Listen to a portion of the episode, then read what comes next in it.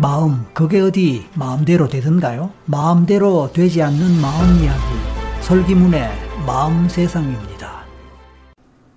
이제 여섯 번째 이야기를 시작합니다. 안녕하세요. 설기문입니다.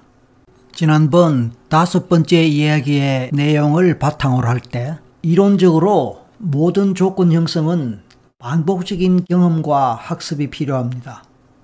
우울증을 비롯한 불안, 두려움과 같은 것도 조건 형성의 논리로 설명할 수 있다고 볼 때 그런 감정들을 갖게 되는 것도 같은 경험을 여러 번 반복함으로써 가능하다는 논리가 성립될 수 있습니다. 여기서 특정한 경험을 한다는 것을 학습이라는 개념으로 설명할 수 있습니다. 우리가 학습이라고 하면 꼭 학교에서의 어떤 공부를 생각하겠지만 무엇이든 새롭게 배우고 익히는 것을 학습이라고 할 수 있습니다. 그래서 오늘날 우리 사회에서 평생 학습 시대라고 말할 때는 학교 졸업한 이후에 나이를 먹었어도 무엇이든지 새롭게 배우고 익힐 것이 있다라는 것을 전제로 하는 것이죠. 모르는 것을 새롭게 배우고 익혀서 알고 자기의 것을 만드는 것을 모두 학습이라고 할 수 있는데 일반적으로 학교에서의 학습은 주로 인지적인 것이라고 할 수 있습니다. 수학 공식, 영어 단어 또는 역사나 사회 과목의 어떤 내용, 과학 과목의 정보 등은 모두 인지적 차원의 학습이라고 할 수 있을 것입니다. 모든 학업을 마친 성인으로서의 여러분들이 유튜브나 SNS 또는 온라인 과정에서 새로운 정보를 얻고 새로운 지식을 쌓는다면 그것 또한 인지적 학습에 해당할 것입니다. 그런데 학교에서의 음악 시간에 또는 사회교육기관에서의 노래교실 이런 데서 새로운 노래를 배우고 부를 수 있게 되는 것 또는 새로운 악기 연주를 할 수 있게 되는 것, 새로운 이미지나 그림을 그릴 수 있게 되는 것도 학습입니다. 이런 것은 각각 음악적 학습, 미술적 학습이라고 할 수 있을 것이며 종합적으로는 예술적 학습이라고도 할 수 있을 것입니다. 특정한 운동 기술을 배우는 것도 있습니다. 태권도의 특정 동작을 반복 연습하면서 익힌다거나 순서가 있는 여러 개의 동작을 반복적으로 연습하여 그 순서를 익히고 그 순서대로 동작을 할 수 있게 되는 것 또는 테니스 치는 법을 배우는 것 등등도 학습입니다.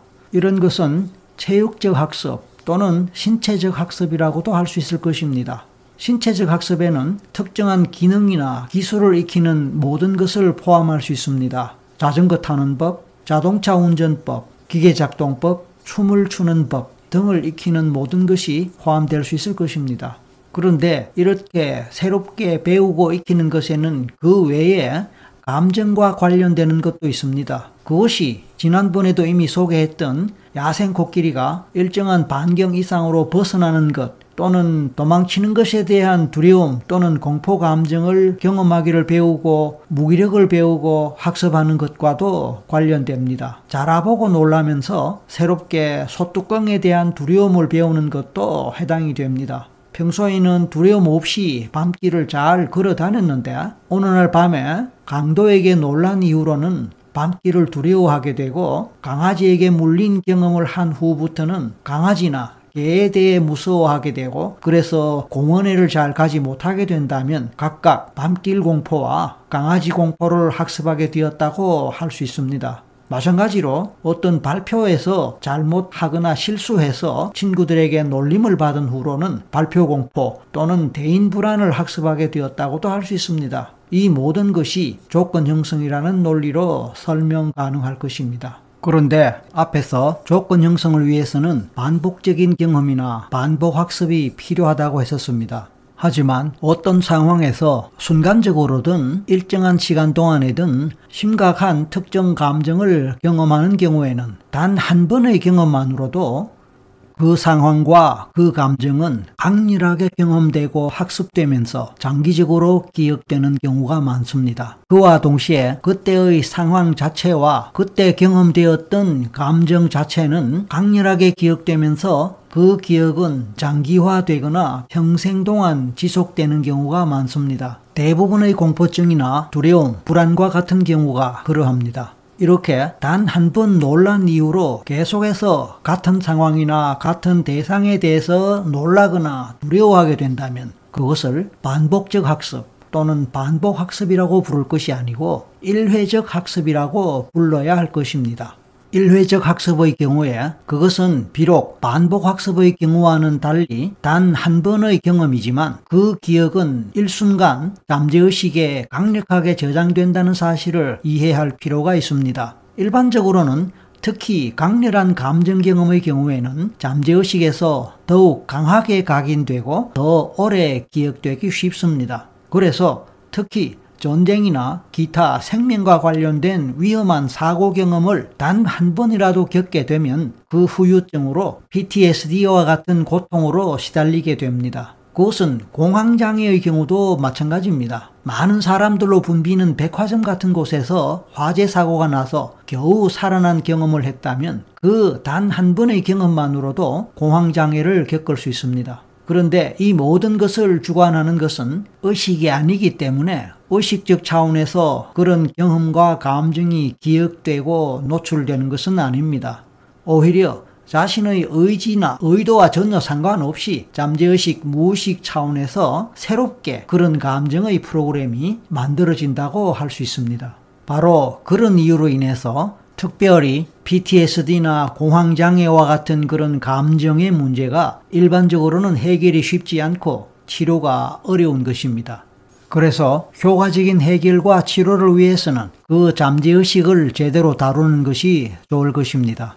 물론 이 경우에 여러분들은 최면을 생각하기 쉽겠지만 반드시 최면이 아니더라도 NLP의 원리와 기법도 아주 효과적입니다. 그 외에도 최근에 많이 알려지게 된 EMDR이라는 방법도 도움되고 그보다 더 쉽고 간단한 방법으로는 EFT나 제가 개발한 잼잼 기법과 같은 것도 효과적으로 활용될 수 있습니다.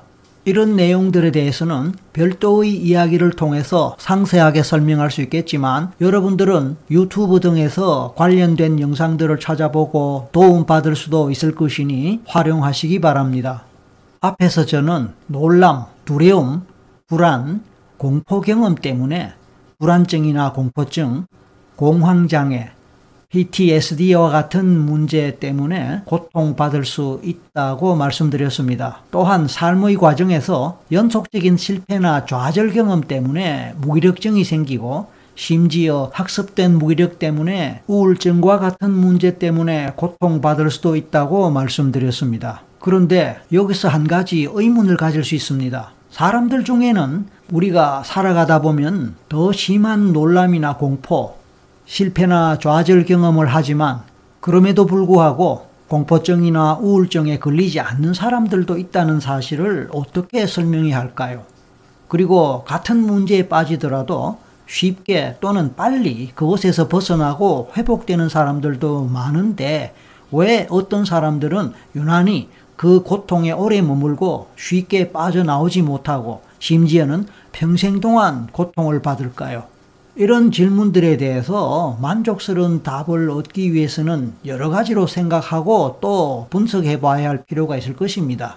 그런데 우선 한두 가지 생각할 수 있는 것은 바로 개인의 감수성과 회복 탄력성의 문제를 들 수 있을 것입니다. 흔히 말해서 예민하고 마음이 약한 사람의 경우에 쉽게 불안과 두려움과 같은 문제를 경험하면서 그것에서 잘 빠져나오지 못하지만 예민하지 않거나 마음이 강한 사람은 감정에 잘 빠지지도 않으면서 설령 나쁜 감정 경험을 하더라도 쉽게 그것에서 벗어날 수 있다고 말할 수 있습니다. 그렇기 때문에 우리가 특히 마음 관리와 관련해서 제대로 이해하기 위해서는 이들 개념에 대해 정확하게 이해하고 또 효과적으로 다룰 줄 아는 것이 필요할 것입니다. 다음 시간에는 이와 관련한 말씀을 추가적으로 더 드리겠습니다. 이상 여섯 번째 이야기를 마쳤습니다. 감사합니다.